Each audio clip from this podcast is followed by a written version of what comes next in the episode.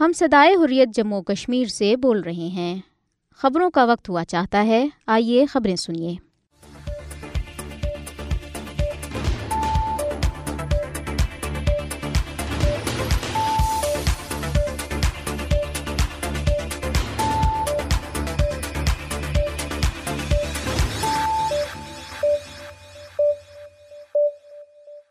بسم اللہ الرحمن الرحیم.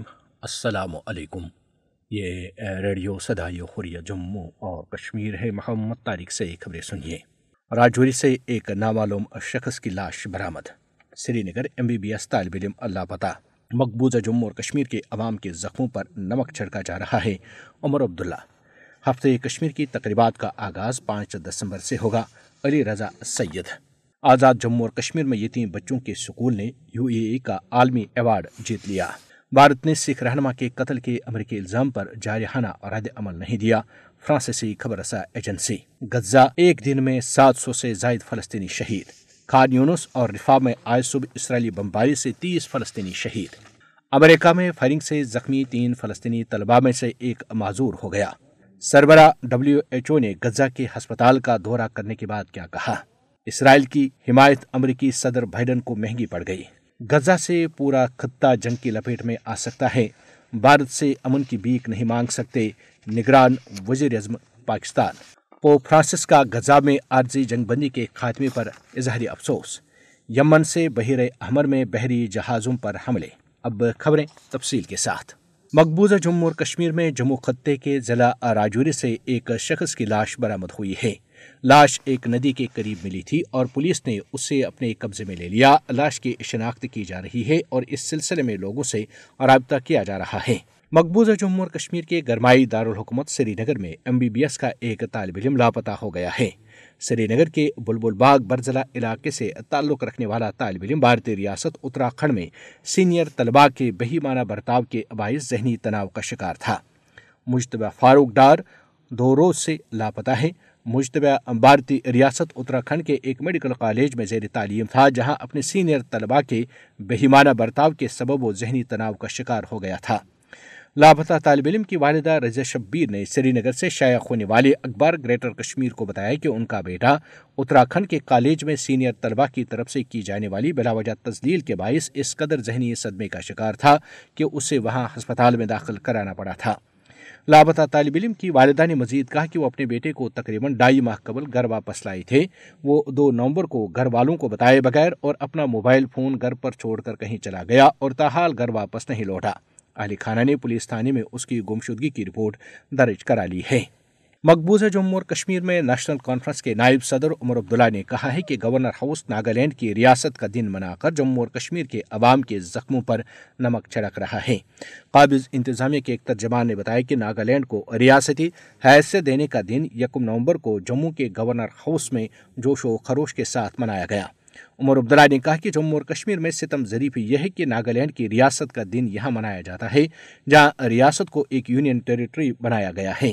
جموں اور کشمیر کے لوگوں کے زخموں پر نمک چھڑکا جا رہا ہے. انہوں نے کہا کہ یہاں ہم گورنر ہاؤس جموں میں ناگالینڈ کی ریاستی حیثیت کا دن مناتے ہیں. جب جموں اور کشمیر کی باری آتی ہے تو یونین ٹیریٹری کا دن منایا جاتا ہے. عمر عبداللہ نے ایکس پر ایک پوسٹ میں گورنر ہاؤس میں ناگالینڈ ریاست کا دن منانے پر شدید برہمی کا اظہار کیا. بھارتی حکومت نے 5 اگست 2019 میں آرٹیکل 370 اور 35A ختم کر کے جموں اور کشمیر کو مرکز کے زیر انتظام 2 علاقوں جموں اور کشمیر اور لداخ میں تقسیم کیا تھا. کشمیر کونسل یورپی یونین کے چیئرمین علی رضا سید نے کہا ہے کہ یورپی ہیڈ کوارٹر برسلز میں کشمیر کونسل یورپی یونین کے زیر اہتمام ہفتے کشمیر کی تقریبات کا آغاز 5 دسمبر سے ہوگا.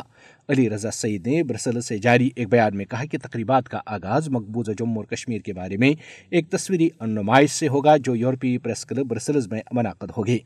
اس کے علاوہ مسئلے کشمیر پر یورپی پارلیمنٹ میں 2 سیمیناروں کا انعقاد. یورپی اراکین پارلیمنٹ، یورپی اعلیٰ عہدیداروں، انسانی حقوق اور سول سوسائٹی کی تنظیموں کے نمائندوں سے ملاقاتیں اور یورپی میڈیا کانفرنس بھی ان تقریبات میں شامل ہے جو 15 دسمبر تک جاری رہیں گے.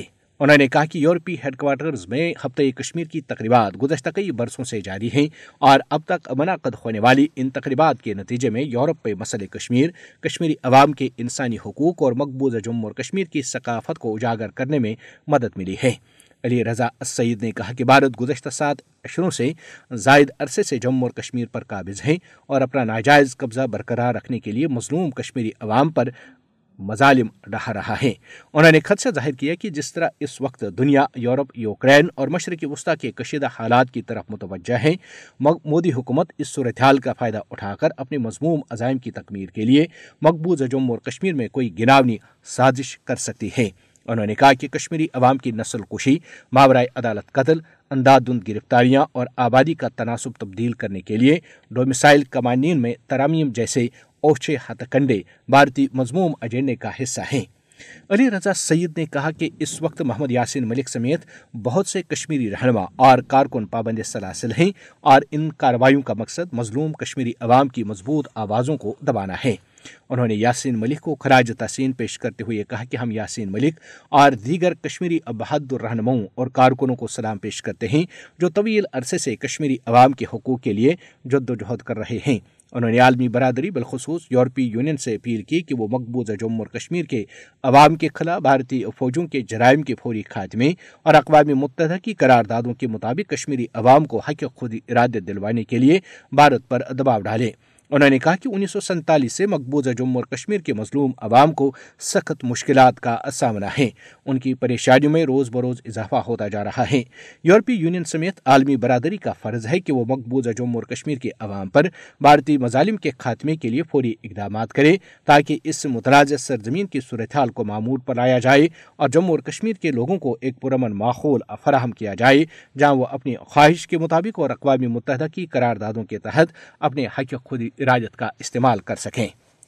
آزاد جموں اور کشمیر میں کشمیر آرفینز ریلیف ٹرسٹ نے 2024 کے لیے متحدہ عرب امارات کا عالمی ایوارڈ زید سسٹینیبلٹی پرائز اپنے نام کر لیا. کوٹ ایجوکیشنل کمپلیکس کی طالبات نے دبئی میں COP 28 کے موقع پر متحدہ عرب امارات کے صدر شیخ محمد بن زاید النہیان سے زید سسٹینیبلٹی پرائز وصول کر لیا. یہ انعام جنوبی ایشیا میں بہترین عالمی ہائی اسکول کے زمرے میں کوٹ ایجوکیشنل کمپلیکس میرپور آزاد کشمیر کو ان کے کلائمیٹ ایکشن منصوبے کے تحت پانی کے استعمال پر پائیدار حکمت عملی اپنانے اور مثبت زرعی سرگرمیوں کے اجرا پر دیا گیا. اسکول کی طالبات نے یہ انعام دبئی میں جاری COP 28 کے دوران متحدہ عرب امارات کے صدر شیخ محمد بن زاید النہیان سے وصول کیا. اس موقع پر ادارے کے چیئرمین چودھری محمد اختر بھی موجود تھے. زید سسٹینیبلٹی پرائز کے فاتحین کے اعلان کے بعد کوٹ نے اپنی پریس ریلیز میں اس انعام کو ادارے کی 18 سالہ منفرد خدمات کا اعتراف قرار دیا. یہ انعام متحدہ عرب امارات کا سب سے بڑا عالمی ایوارڈ ہے جو چھوٹے اور درمیانی درجے کے کاروباری اداروں، غیر منافع بخش تنظیموں اور عالمی ہائی اسکولوں کو پائیدار منصوبے پیش کرنے پر بطور اعتراف دیا جاتا ہے. اس انعام کے ہر زمرے میں فاتح قرار پانے والے اداروں کو $6 لاکھ کی رقم بطور انعام دی جاتی ہے جو وہ اپنے مجاوزہ منصوبوں پر خرچ کر کے مطلوبہ نتائج حاصل کرتے ہیں. اس پرائز کا آغاز 2008 میں انسانی ہمدردی کے منصوبوں کی معاونت اور ان کی خدمات کے اعتراف کے لیے کیا گیا تھا. ایک فرانسیسی خبر رساں ایجنسی نے لکھا ہے کہ جب کینیڈا نے بھارت پر اپنی سرزمین پر ایک شہری کو قتل کرنے کا الزام لگایا تو نئی دہلی نے اس الزام کو مضحکہ خیز قرار دیتے ہوئے مسترد کر دیا. بعد ازاں دونوں ممالک کے تعلقات سخت خراب ہوئے اور دونوں نے ایک دوسرے کے سفارتکاروں کو بے دخل کر دیا. فرانسیسی ایجنسی نے لکھا کہ تاہم رواں ہفتے ایک بھارتی شہری پر امریکہ میں ایک سکھ خالستان رہنما گورپوتون سنگھ پنون کو قتل کرنے کی سازش کا الزام عائد کرنے کے بعد بھارت کا سپر پاور اور سب سے بڑے تجارتی شراکت دار کے حوالے سے رد عمل مختلف تھا. بھارتی وزارت خارجہ کے ترجمان ارندم اباگیچی نے کہا کہ یہ تشویشناک معاملہ ہے اور تحقیقات کے لیے ایک خصوصی کمیٹی قائم کر دی گئی ہے. کاروان میگزین کے ایگزیکٹو ایڈیٹر ہرتوش سنگھ بال نے فرانسیسی خبر رساں ایجنسی کو بتایا کہ واشنگٹن نے چین کے مقابلے کے لیے بھارت کو ایک اتحادی کے طور پر قبول کیا ہے، تاہم قتل کی سازش کے الزامات سے دونوں ممالک کے تعلقات میں توازن بگڑنے کا خطرہ ہے. ولسن سینٹر میں ساؤتھ ایشیا انسٹیٹیوٹ کے ڈائریکٹر مائکل کوگلمین نے خبر رساں ایجنسی کو بتایا کہ امریکی حکام کو اب اس امکان سے نمٹنا چاہیے کہ اس کے اہم ترین اسٹریٹجک شراکت داروں میں سے ایک نے امریکی سرزمین پر ماورائے عدالت کارروائی کی کوشش کی ہے اور یہ ایک پریشان کن اور حساس معاملہ ہے جس کا اثر کافی دیر تک رہے گا. غزہ میں اسرائیلی بربریت کے نتیجے میں گزشتہ 24 گھنٹوں میں 700 سے زائد فلسطینی شہید اور سینکڑوں زخمی ہو گئے. اسرائیلی افواج نے 24 گھنٹوں میں دوسری بار جبالیہ پناہ گزین کیمپ پر بم برسائے. خان یونس، رفاہ اور جبالیہ میں بے گھر فلسطینیوں کی پناہ گاہوں پر اسرائیلی افواج کی جانب سے بمباری کی گئی۔ جبالیہ کیمپ کا ایک رہائشی بلاک مکمل طور پر تباہ ہو گیا، کئی زخمی ملبے میں دب گئے، امدادی کارکنوں کی رسائی مشکل ہو گئی۔ خان یونس میں بھی اسرائیلی فضائیہ نے رہائشی کمپلیکس تباہ کر دیا، متعدد فلسطینیوں کی شہادت کا خدشہ ہے۔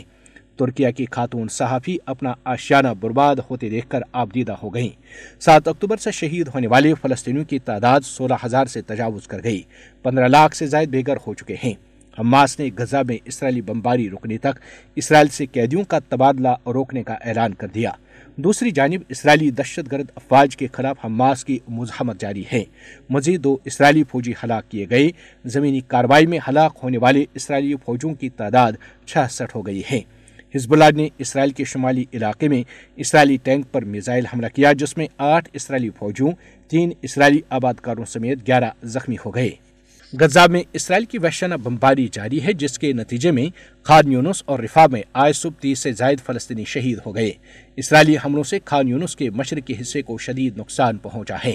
عرب میڈیا کے مطابق اسرائیل نے خان یونس کی رہائشیوں کو شہر کے مغربی حصے کی جانب یا رفاہ کی طرف جانے کی دھمکی دی ہے، جس کے بعد فلسطینی رہائشیوں نے جب رفاہ کی جانب نقل مکانی کی تو ان پر وہاں بھی بمباری کی گئی۔ ایک رہائشی کا کہنا تھا کہ غزہ میں کوئی محفوظ جگہ نہیں ہے۔ سڑکیں تباہ ہونے کے باعث خان یونس کے اہداف زدہ علاقوں میں لوگ اب بھی پھنسے ہوئے ہیں۔ واضح رہی کہ 7 اکتوبر سے غزہ میں اسرائیلی بمباری میں شہید فلسطینیوں کی تعداد 16,000 سے زائد ہو گئی ہے۔ امریکی ریاست ورمونٹ کے شہر بلنگٹن میں گزشتہ ہفتے فائرنگ میں زخمی ہونے والا فلسطینی طالب علم مفلوج ہو گیا۔ ہشام کی والدہ کے مطابق ہشام کو ریڑھ کی ہڈی میں گولی لگی تھی۔ والدہ کے مطابق اس گولی کی وجہ سے انہوں نے پہلے بھی خدشہ ظاہر کیا تھا کہ ان کا بیٹا عمر بھر اپنی ٹانگیں نہیں ہلا پائے گا۔ ہشام آورتانی کو کچھ دن قبل دیگر 2 فلسطینی طلباء کے ساتھ گولی ماری گئی تھی۔ تینوں نوجوان فلسطینی کفایہ پہنے ایک تقریب میں شرکت کرنے جا رہے تھے۔ عالمی ادارہ صحت WHO کے سربراہ ڈاکٹر ٹڈروس نے کہا ہے کہ غزہ کے ہسپتالوں کی صورتحال ناقابل تصور ہے۔ غزہ کے ہسپتال کے دورے کے بعد اظہار خیال کرتے ہوئے ڈاکٹر ٹڈروس نے کہا کہ جنوبی غزہ میں النصر ہسپتال کے حالات ناقص سے بھی بدتر ہیں۔ انہوں نے کہا کہ ہسپتال میں گنجائش سے 3 گنا زائد مریض موجود ہیں۔ مریضوں کا علاج زمین پر کیا جا رہا ہے، مریض درد سے چیخ رہے ہیں۔ ڈاکٹر ٹڈروس نے مزید کہا کہ صورتحال پر تشویش کا اظہار کرنے کے لیے الفاظ تک نہیں مل رہے۔ غزہ کے معصوم فلسطینیوں پر وحشیانہ بمباری کرنے والے اسرائیل کی حمایت امریکی صدر جو بائیڈن کو مہنگی پڑ گئی۔ جو بائیڈن کو دوبارہ صدارت کی دوڑ میں شامل ہونے سے روکنے کے لیے امریکہ کے مسلمان رہنماؤں نے بائیڈن کو روکو ایبنڈن بائیڈن مہم شروع کر دی۔ ریاست منیسوٹا سے شروع ہونے والی بائیڈن مخالف مہم مشیگن، ایریزونا، ویسکونس، پینسلوانیا اور فلوریڈا تک پھیل گئی۔ امریکی مسلمان رہنماؤں کا کہنا ہے کہ فلسطینیوں کی نسل کشی میں ساتھ دینے والے بائیڈن کو دوبارہ صدر بننے سے روکنے کی ہر ممکن کوشش کریں گے۔ پاکستان کے نگران وزیر اعظم انور الحق کاکڑ نے کہا ہے کہ غزہ پٹی میں بمباری بند نہ ہوئی تو پورا خطہ جنگ کی لپیٹ میں آ سکتا ہے، شاید پھر سرحدی بندشیں بھی ختم ہو جائیں۔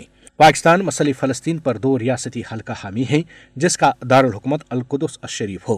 پاکستان خطے میں امن کا خواہاں ہے، لیکن اس کے لیے بھارت سے امن کی بھیک نہیں مانگ سکتے۔ مسئلہ کشمیر پاکستان کا اٹوٹ انگ ہے اور مسئلہ کشمیر کو اقوام متحدہ کی سلامتی کونسل کی قراردادوں کے مطابق حل کرنے کی ضرورت ہے۔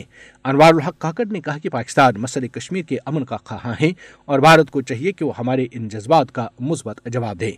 ان خیالات کا اظہار انہوں نے سکائی نیوز العربیہ کو انٹرویو اور اقوام متحدہ کی 28ویں کانفرنس آف پارٹی خواب کے پاکستان پویلین میں منعقدہ لیونگ انڈس انیشیٹو کے موضوع پر تقریب سے خطاب کرتے ہوئے کیا۔ اسرائیلی مظالم کے بارے میں گفتگو کرتے ہوئے انور الحق کاکڑ نے کہا کہ پاکستان، سعودی عرب اور دیگر ممالک کے ساتھ مل کر اسلامی تعاون تنظیم OIC کے پلیٹ فارم پر سب سے پیش رہا ہے اور فلسطینیوں کے خلاف بے پناہ تشدد اور جہریت کو فوری بند کرنے اور انسانی ہمدردی کی راہداری کے قیام کا مطالبہ کیا ہے۔ غزہ میں عارضی جنگ بندی کے خاتمے پر پوپ فرانسس نے افسوس کا اظہار کیا ہے۔ ویٹیکن سے پوپ فرانسس نے کہا کہ اسرائیل حماس معاہدہ ختم ہونا افسوسناک ہے۔ انہوں نے کہا کہ فریقین جلد از جلد جنگ بندی کے نئے معاہدے کو ممکن بنائیں۔ غزہ میں بہت زیادہ تکالیف ہیں۔ پوپ فرانسس نے کہا کہ جنگ بندی ختم ہونے کا مطلب موت، تباہی اور مشکلات ہے۔ انہوں نے کہا کہ معصور فلسطینی علاقوں میں صورتحال تشویشناک ہے، بہت ساری یرغمالی رہا ہو چکے ہیں، بہت سے ابھی بھی غزہ میں موجود ہیں۔ یمن سے بحیرہ احمر میں 3 کمرشل بحری جہازوں پر 4 ڈرون حملے کیے گئے ہیں۔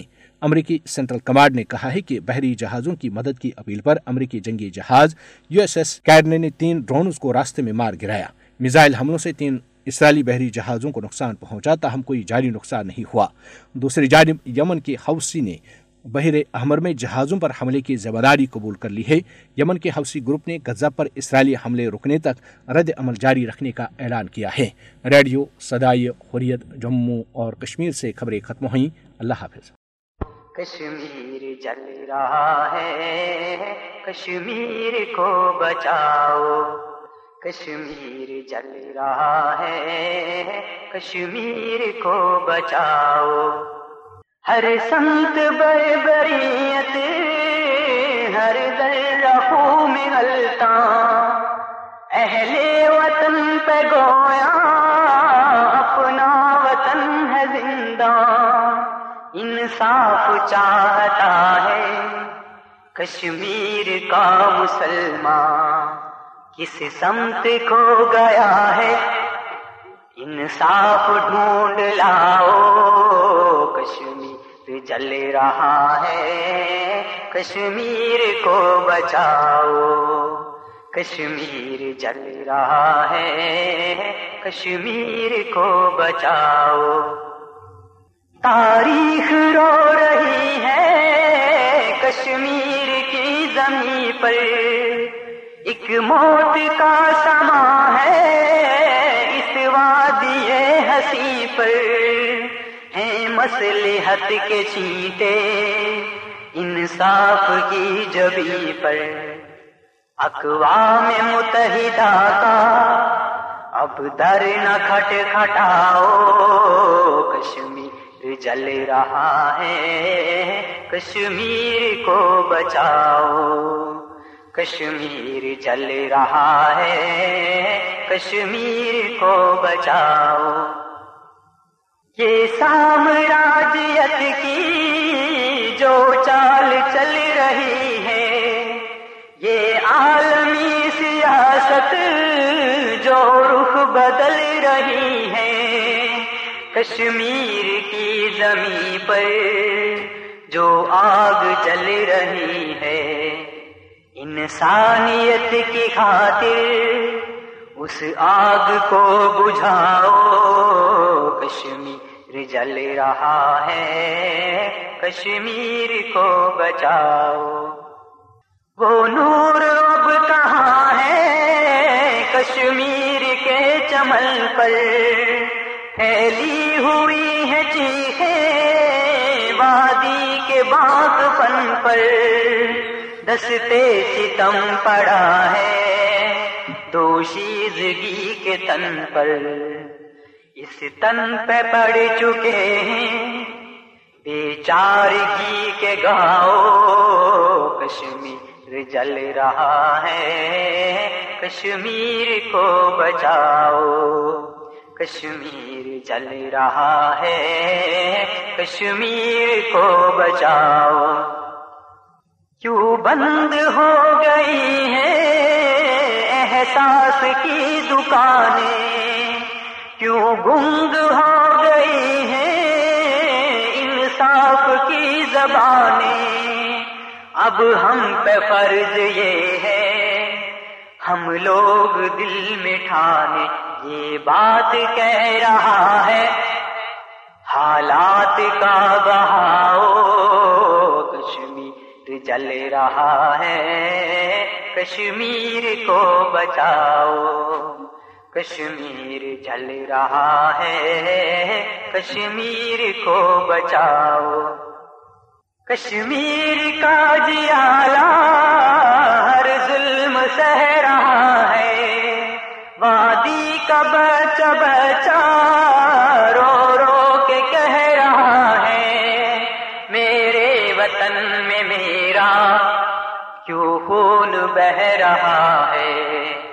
اتنا مجھے بتا دو اے عدل کے خداؤ. کشمیر جل رہا ہے, کشمیر کو بچاؤ, کشمیر جل رہا ہے, کشمیر کو بچاؤ. کشمیر جل رہا ہے، کشمیر جل رہا ہے، کشمیر جل رہا ہے، کشمیر کو